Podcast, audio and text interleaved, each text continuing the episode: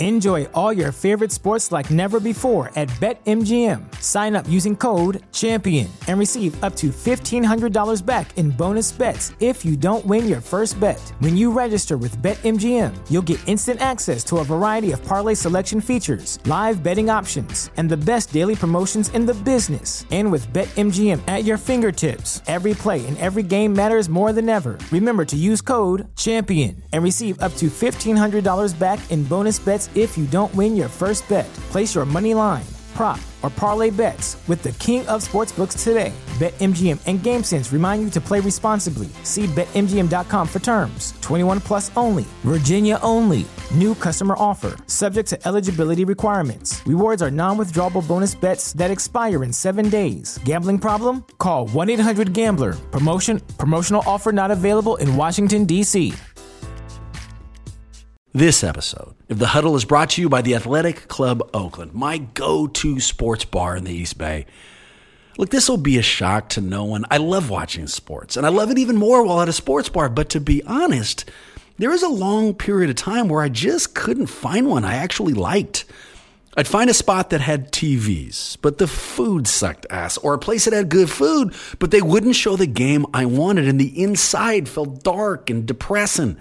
It was always some trade-off or sacrifice, and that's finally done now. The ACO is exactly what I'm looking for without sacrifice. They have a huge space, including an outdoor spot where they shut down an entire street and called it the Town Gardens. They have more than 100 televisions, which can and will show every game you ask for, and they have great food. The ACO has everything you need to comfortably watch your favorite team in any sport at any time with passionate fans. I love it, and I'm pretty damn sure you will too. The Athletic Club Oakland, where sports fans get everything they want, every day they want it. We're going to bring y'all to our huddle. You are in the Warriors Huddle with me, Bram. No Marcus today, but with me per usual, my master of all things sound, Maxime. How's it going? Maxime, I am fired up to announce that joining us after hell of long, way too long, the Golden State beat writer for the San Francisco Chronicle, a man who attended every single Warriors practice, shoot around, press conference, and game, and a guy whose presence off the court clearly helped turn this team from a play-in casualty to a world champion. Mr. C.J. Holmes, what's going on, C.J.? Hey, what up, gentlemen? What up? Glad to see y'all. To that point, though, man, I didn't do nothing but follow the story. It's been funny because all offseason I've been, visiting friends and checking in with people, and they're like, oh, you're a champion, you're a champion. I'm like, I didn't do anything. There's no ring on my finger.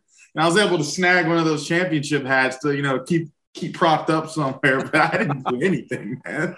I mean, you've already handled my first question. I was going to ask, is it weird wearing a championship ring everywhere? Is it hard deciding where to have the ring and when it's appropriate? But it sounds like they haven't sent it to you yet. I mean, is what it is. Has Steph called you to thank you for what you've done on the floor? Or no, that's still all unsaid.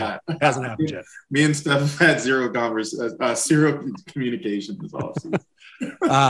As it should be. Jokes aside, so, the first time we talked to you, you were getting ready for the first season, man. Now you are a grizzled veteran. You have literally seen as far as any NBA season can possibly go. You've seen every part of it. So how is this offseason different for you? Is the nerves gone and you're just fired to get in there? Does this feel different? Give us a little behind the scenes here. I would definitely say that the nerves are gone. More so this offseason, it's, the challenge for me is finding ways to continue to put out unique and creative content during a month where the NBA is virtually dead right now. Outside of this, ongoing Kevin Durant and Kyrie Irving saga out in Brooklyn. Gonna put my heads together with my editors this week and get a plan together. And, I'm happy what I can, bring to the fan base. This summer, already got a couple projects I'm working on. Very excited about this fall, getting to the preseason. I think I'm going to be able to go to Japan with the team. So I'm looking forward to getting some content out there. And, I made it through 22 games plus postseason last year. We'll see if I can make it through the full 82 and see how far the Dubs go and during next year's postseason run, assuming they get there. Oh, don't even say that. I mean, You've also helped. This will be our daily reminder that Bram's a sick fuck. I went from like immediately associating with you to immediately being jealous of you. So like, yes, dude, like coming up with some kind of content during the off season is impossible. I almost asked a question today. What's the biggest mistake you've ever made drunk? So no, I'm definitely trying to come up with stuff.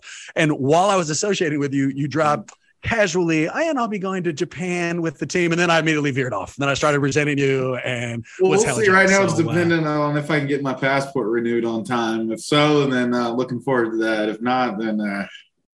Well, let me say right now, then, that if you don't get it renewed, I take back everything I just said, and I would have just been happy for you. Just straightforward happy, of course, boys. We can go on a 5-day binger on the teams out of town.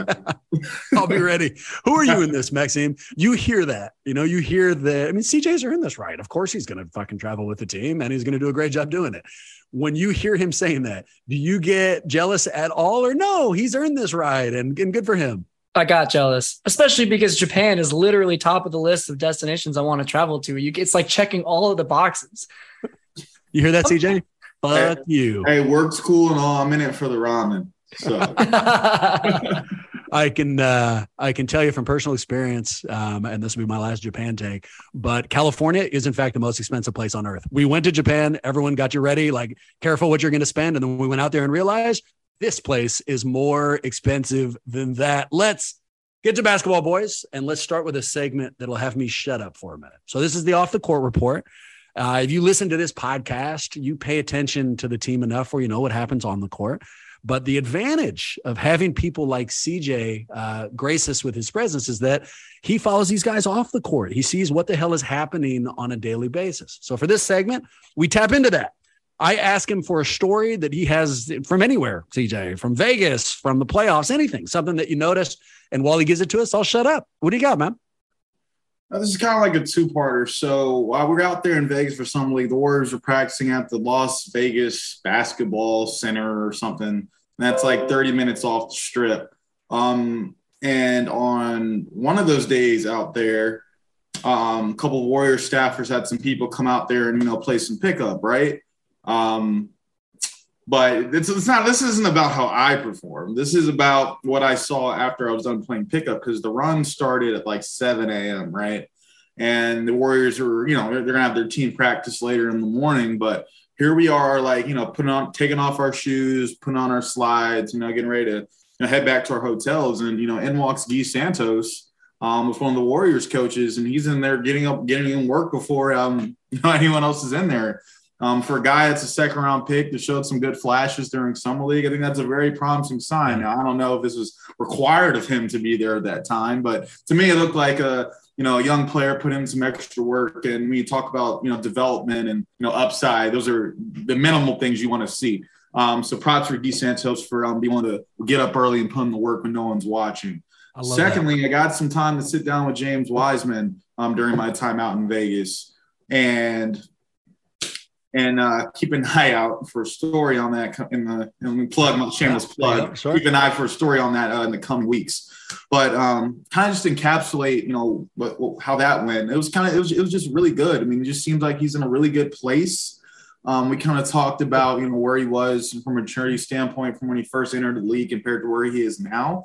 How all the adversity he went through with the injuries has made him a better person and a player. And I think he's coming into this season with a very strong mindset, despite, you flip on the TV, go on the internet, you still see people doubting this kid, that he's never going to develop into a, solid contributor on this Warriors team.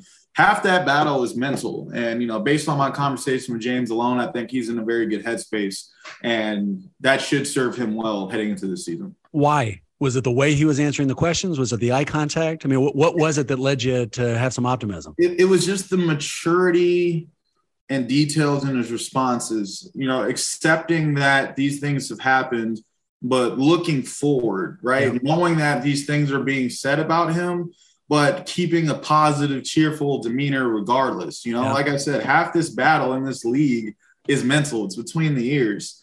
And a guy like James, who's been through all the adversity he's been through so far in his young career, I mean, it could be enough to, for a guy to completely check out. So to hear and to see him being in such a good place, I think that's very, very, very promising to the type of season he's looking to have this year. I love that. Of the reactions, it'd be so easy for someone like him, especially with all the criticism he's getting, to just be saying, this isn't fair. You know, I didn't get a chance. I've been hurt. You know, I haven't had an opportunity. And that's not what he's saying. What he's saying is, let me show you. Granted, you know, like, give me an opportunity. And same thing has been in the scrums. You know, people have asked him those questions, and he responds with a smile on his face and his chest poked out, you know? I love that. I absolutely love it. And going back to the basketball playing story. So if I played college at Auburn, and the Warriors were having like an open run, and I went and played, I would secretly hope the players came in so they'd see me playing a little bit, you know, just to kind of establish, hey, I gotta have some game. And I'd be looking, I'd be, you know, it'd be kind of, every time that door opened, I would, you know, glance over there like, well, maybe that's somebody. So was any of that true for you? Like when Guy came in, were you did you get, you know, lace him back up and get back out there and get a couple more shots up? Or nah, man, I have nothing to prove, and I am a shadow of my former self.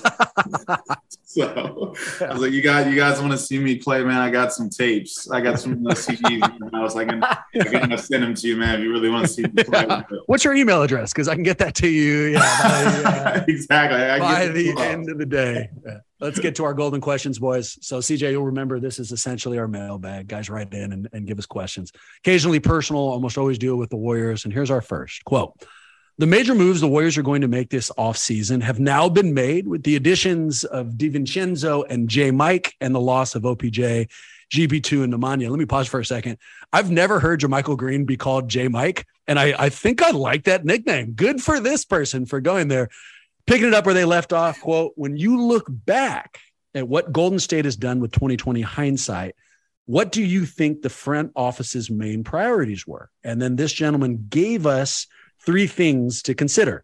Do you think they were trying to save money to lessen the luxury tax hit? Do you think they were trying to create room for young growth on the roster? Or do you think they were trying to maintain status as a champion?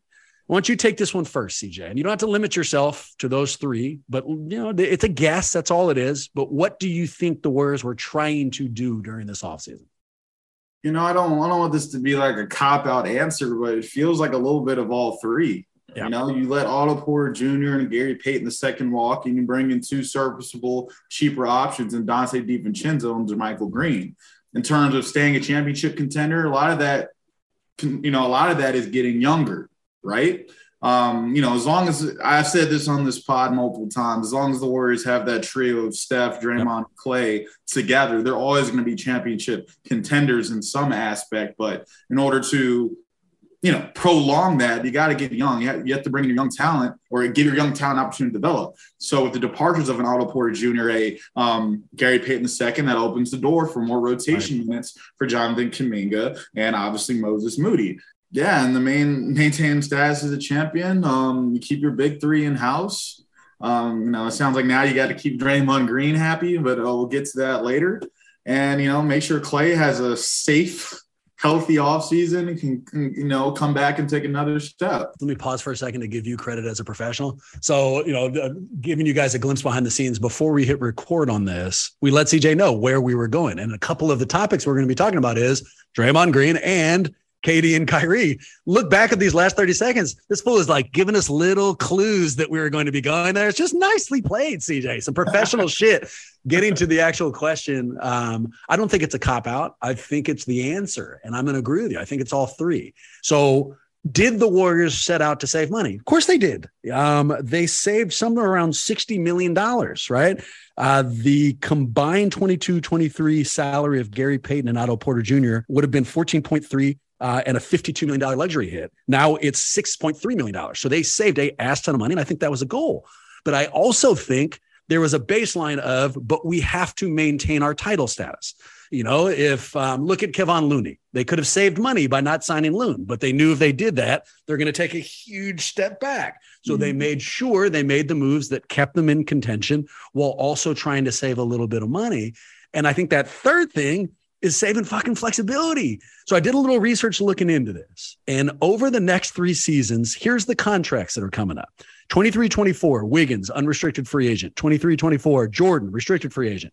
24, Draymond Green, unrestricted free agent. 24, Klay Thompson, unrestricted free agent. So I think that while they were trying to save a little money, it wasn't because Lacob wants to keep money in his pocket. It's because they want to have the financial flexibility to deal with the big boys as they come down the pike here, you know, and we're already seeing that with the Draymond Green apparent public negotiation. So I do think it's all three, but people have been saying all they're trying to do is save money. That's you're only seeing half the story. What do you think, Maxime? Where are you at?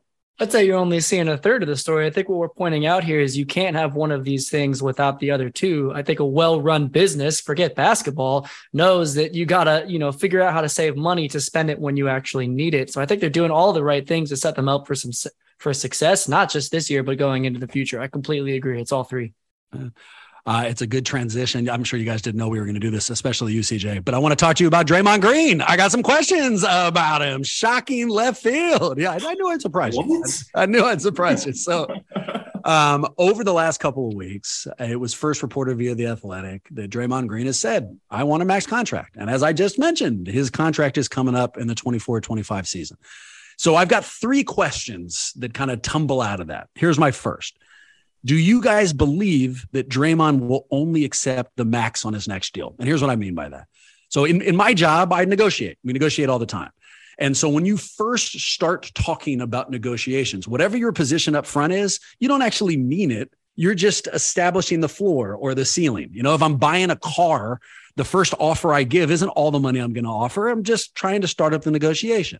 And so if we put this into chronological terms, before Draymond came out and said, give me the max, we had Lacob come out via podcast and say, well, we're not the goose that lays the fucking golden eggs. You know, we're not always going to be able to meet everyone's demands. $500 million as a payroll cannot happen. And so Lacob kind of established his position. Then Draymond came out. So that first question, when Draymond said, I want a max, do you guys believe it as him establishing, this is what I'm worth, this is what you'll pay me? Or do you think this is just a negotiation tactic? I mean, in Draymond's mind, I'm sure that's what he wants, right? That's what he wants. I guess on the surface, what guy doesn't want to get paid, right? What guy doesn't want to get paid? But I do think it's more so gamesmanship on his end. Shoot for the stars and land among the clouds kind of situation. Yep. Yeah, I mean, that makes sense. It also, if there's anyone you don't want to lowball yourself, right? No, and he never would, also of all the people out there who would announce I'm taking a max and if you don't give it to me, I'll leave. It's Draymond Green who would, who decide like, okay, you guys really don't respect me. Then let's see where this goes. But I'm more on your side. If I had, who knows? The only person on earth who knows is Draymond. But when I saw this back and forth and when I read that article, I was left thinking this is more negotiation than absolutes, What do you think, Maxime? Well, so I agree, but I think it's pretty shrewd that he's doing this in public. And by that, I mean, this is not something you see all that often, but I think Draymond's in a specific case where actually his value to the Warriors is much higher than it is on any team. So if he's doing it in private and say, hey, I want the max, he's probably going to get more of a chuckle than he would if he has to do it in public, where he then has the whole weight of the fan base behind him, proving why he's worth this much money, specifically to the Warriors. So, because I've been puzzling, it's like Draymond's such a smart guy. He's not just going to go out and request this in public because he's full of bravado, right? I mean, he is, and he's also a shrewd businessman. So I was thinking there's a little bit more to it. And I think it plays into his hand to get him more money than he might otherwise, were he being requesting the max behind doors. Well, that actually transitions to the next question really well. So this next question is he worth it? If it was up to you, if you're Bob Myers, do you pay it out? And the way I've been looking at it is, how do you determine worth? Is it the market that determines how much a player is worth? Or is it the value to the team specifically? Because there's no fucking question that Draymond Green is crazy important to the Warriors. Without Draymond Green, they are not a title contender. I feel very confident saying that. So from that analysis, whatever he wants, you pay him if you want to maintain title status. But the other side to that coin is Draymond is more valuable to the Warriors than he is to any other team. If he went somewhere else, he doesn't make them a title contender immediately. So I don't think he's getting a max from other teams. The market would suggest he's not worth that. So, you know, how do we look at it? How do you determine what his ultimate value is? And if I had to guess, the Warriors have been so savvy that they're not going to be the ones to try to set it initially. They're going to let him go out and test this, you know, test what he can get from other teams and then react because they know it won't be that much.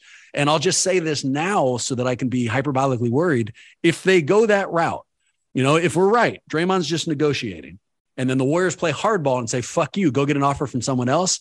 That's when this could shift a little bit. That's when Draymond's pride could get involved, you know, and this could become a more difficult negotiation. But what do you think, CJ? Am I making sense here? Yeah, and it's just a strange situation because, like you said, if without Draymond Green, the Warriors don't win a championship. I mean, I remember in mid-March, you know, everyone's like, oh, just wait till Draymond comes back. Just wait till Draymond comes back. I mean, the fan base knows the value he brings to the team. The team knows the value he brings to the team. But if you look at his production, you know, especially coming off of injury, that would suggest that he's on a decline a little bit, right? Yeah. So, I mean, do you pay him for, like, nostalgia reasons? Or, you know, do you pay him just to, you know, show goodwill? Yeah. I don't know. I mean, you give him a max contract now, I mean, that kind of handcuffs you to what you can do with the future. You know, if guys like, you know, Poole coming up, Thompson, like these guys are going to want to get paid too. And I don't know. It's a sticky situation. I don't either. So much so that I'll leave it with this cop out. And the people who've listened to this podcast for a while have heard me say this a lot of times. I don't know if I've ever meant it more than I'm about to say it now. Enjoy next season. You know, I don't know what's going to happen. I don't know how the Warriors are going to negotiate this switch, but I do feel real confident the next season is the last dance with this iteration. You know, not that they won't be title contenders again, but with Steph, Klay, and Draymond being the main guys and these surrounding pieces, it's not going to happen again. This is the one. There's going to be a pretty big shift on who's out there and who's playing the biggest roles. So I'll say it again. Enjoy this. Enjoy the hell out of this.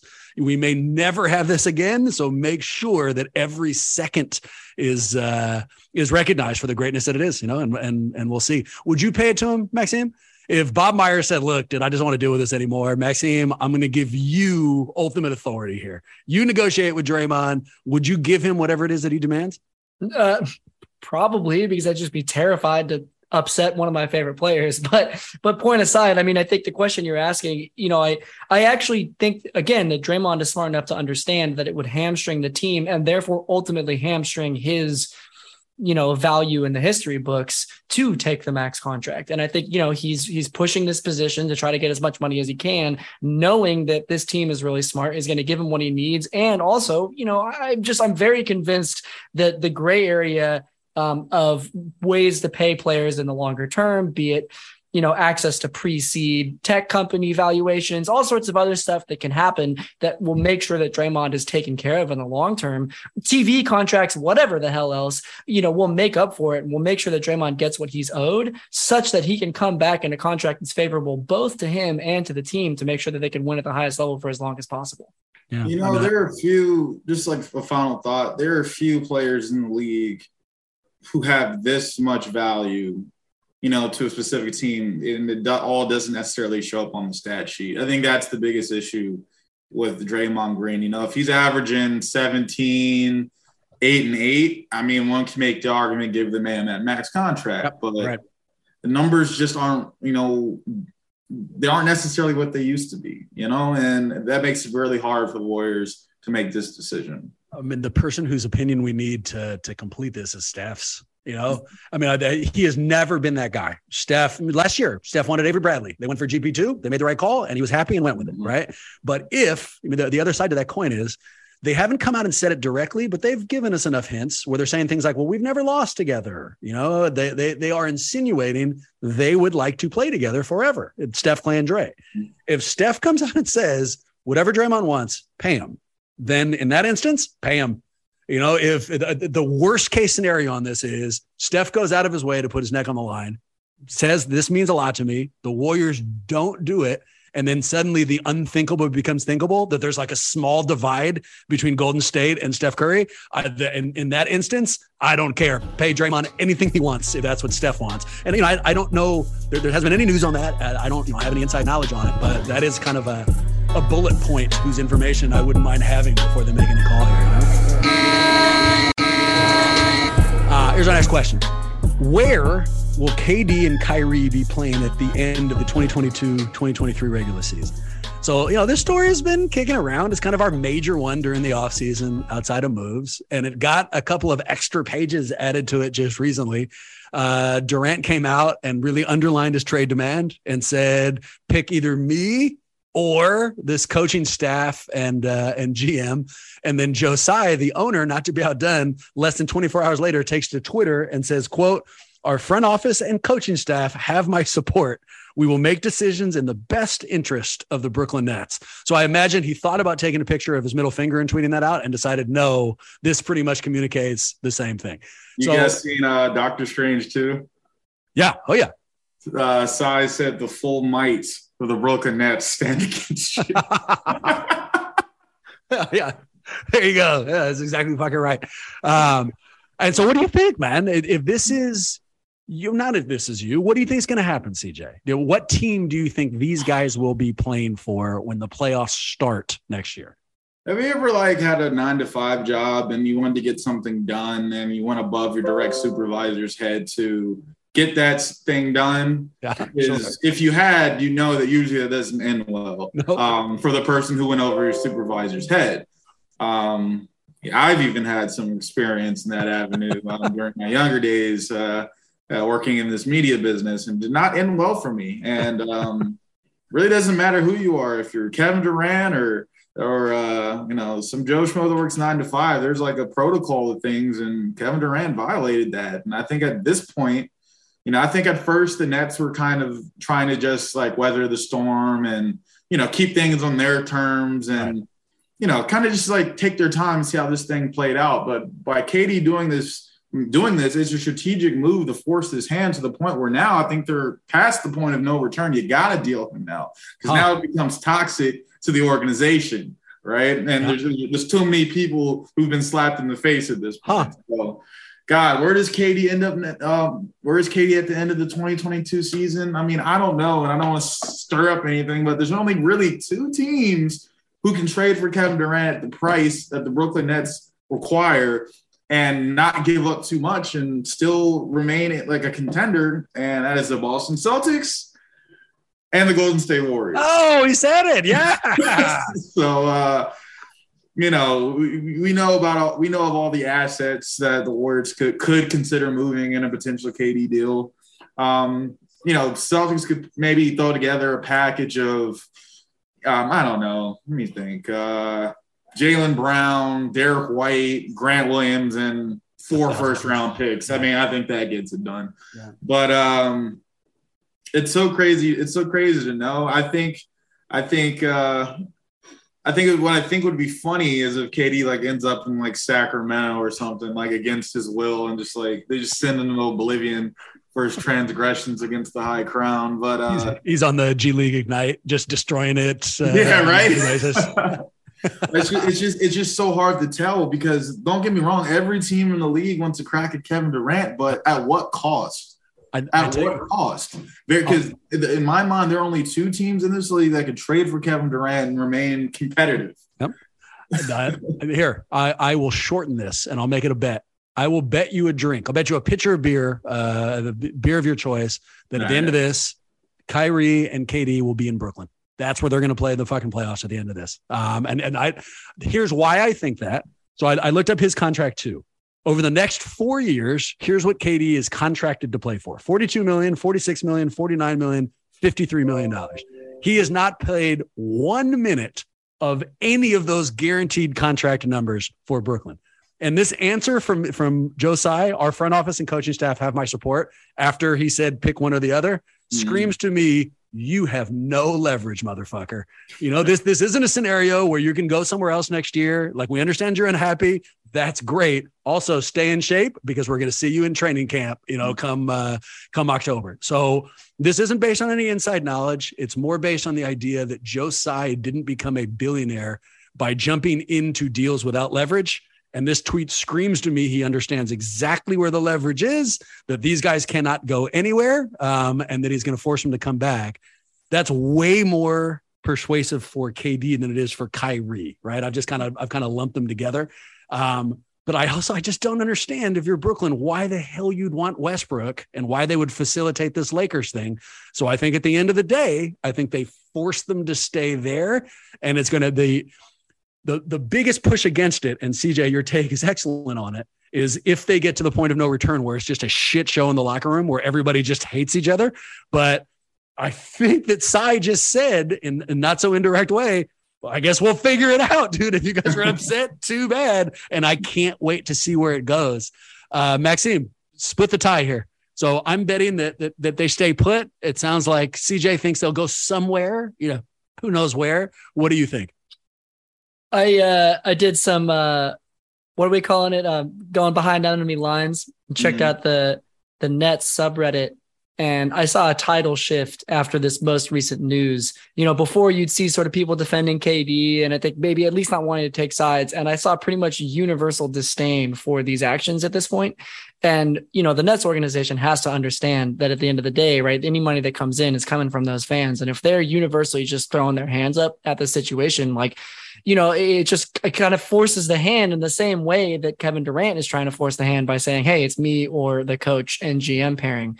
So, I think it's a compelling point, Bram, but I just don't see that any way that, that this organization can stomach what KD has done to them, and keep him on the team. So, I think where there's smoke, there's fire. And so for me, it's the Celtics. I also don't understand how the Westbrook thing could happen, because if I'm the Nets, I do not want that toxic asset. But I don't see anywhere else that's keen on taking Kyrie at all. And LeBron does seem to still run that organization. The little GM jokes I think are real. And so you could see that happening as well.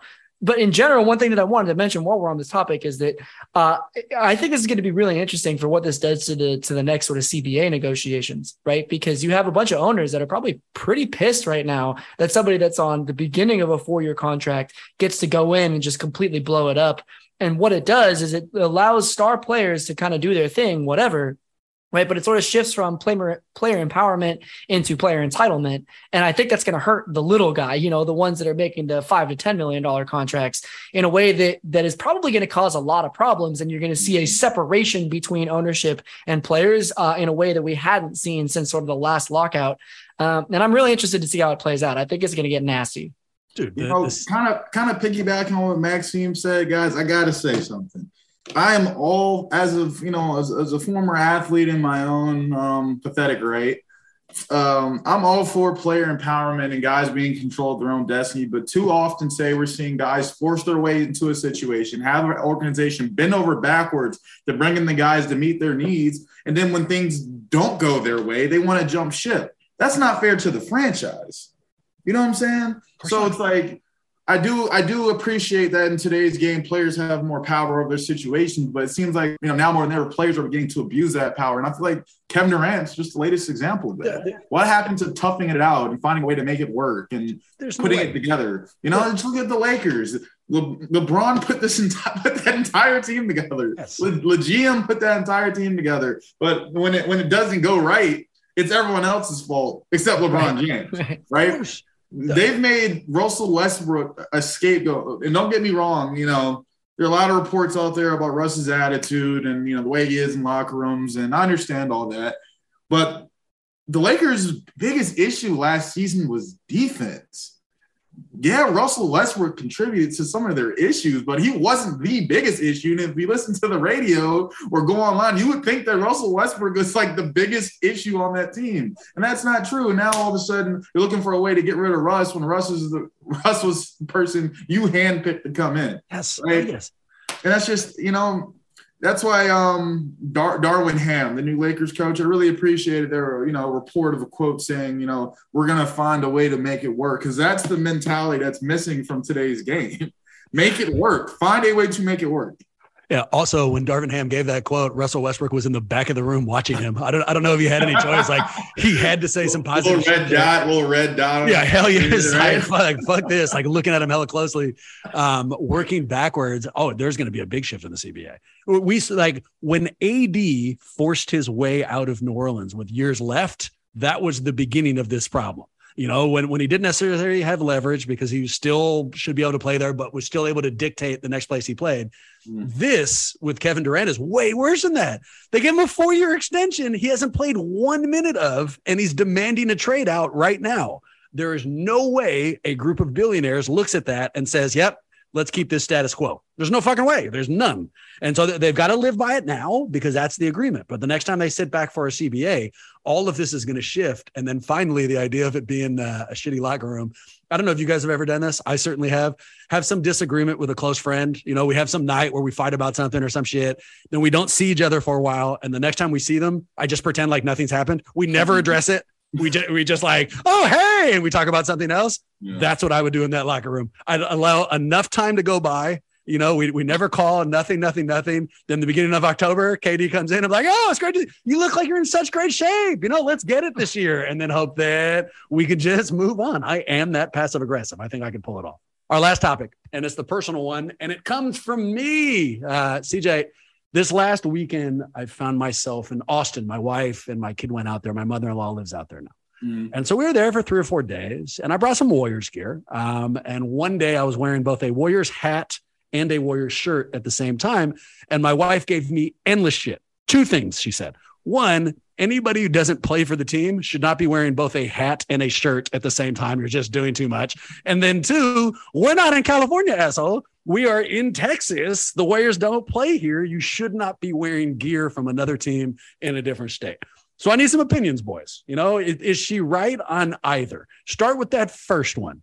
Is it ever appropriate if I don't play for the team to be sporting both a shirt and a hat of a franchise? Well, in my fraternity, we have this thing called, I'm the man of Omega Psi Phi Fraternity Incorporated. Let me just plug the frat real quick. But in my frat, we have this thing called you don't double up. So, like, you don't wear, like, a frat shirt and a frat hat to the function, right? But that's the frat. You know, in real life, it don't matter. Like, I used to pull up the FedEx Field rocking a Washington hat, a Washington shirt, like Washington camo, and you know, like going to the game. Man. Take it out of – okay, you're going to the game. It shouldn't matter if you're going somewhere else either. I mean, I was just out in Vegas. I see all dudes like in like full Dallas Cowboys gear. I saw a person like full Bengals gear. Fandom travels. You should be proud of that. Let's go, CJ. I can tell you that this is like a personal issue for me. Rewind this like 6 or 7 years ago. I was hanging out with a friend, and I was wearing – same deal. I doubled up, to use the frat's language. And the guy asked me, sarcastically, are you a Warriors fan? And it hella bothered me, you know, like it's been like 6 years and like that question still resonates and I fucking hate that guy. So I'm a little self-conscious about it. Maxime, would you ever double up?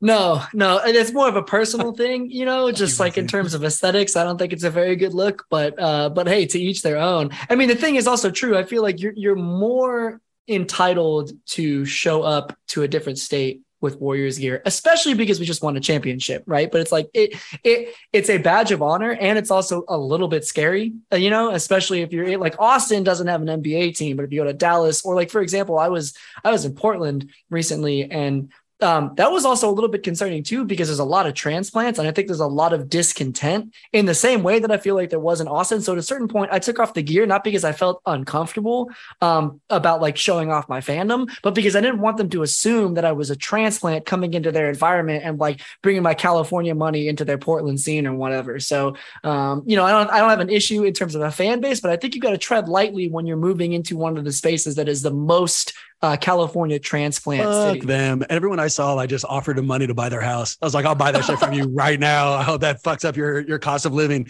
No, I mean, they saw like that transition. Is it okay to wear shit in a different person's state?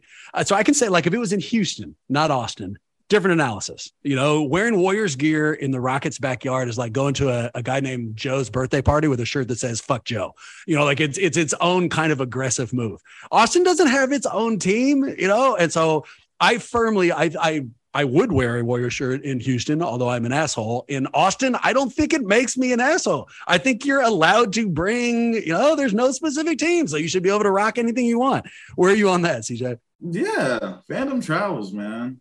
For sure. For sure, man. Every state I've lived in over the years, always like find some time to rock my like gear from back home. I mean, I don't see an issue with that.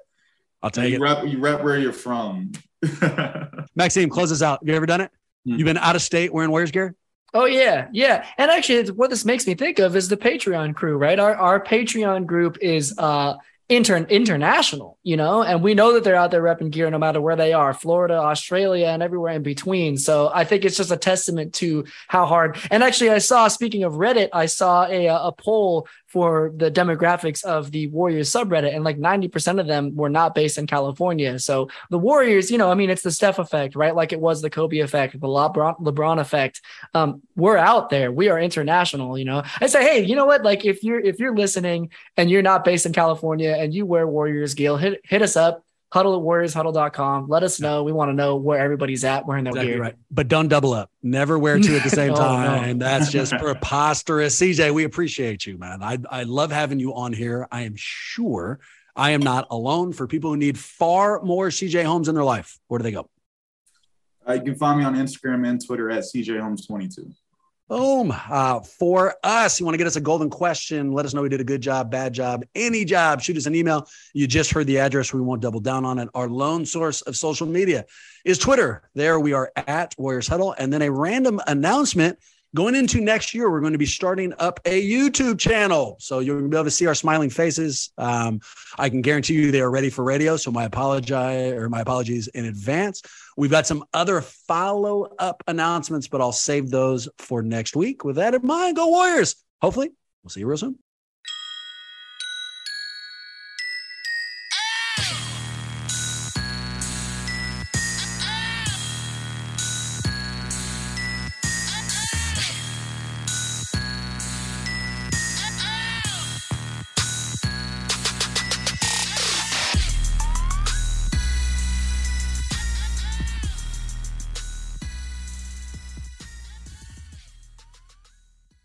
Good.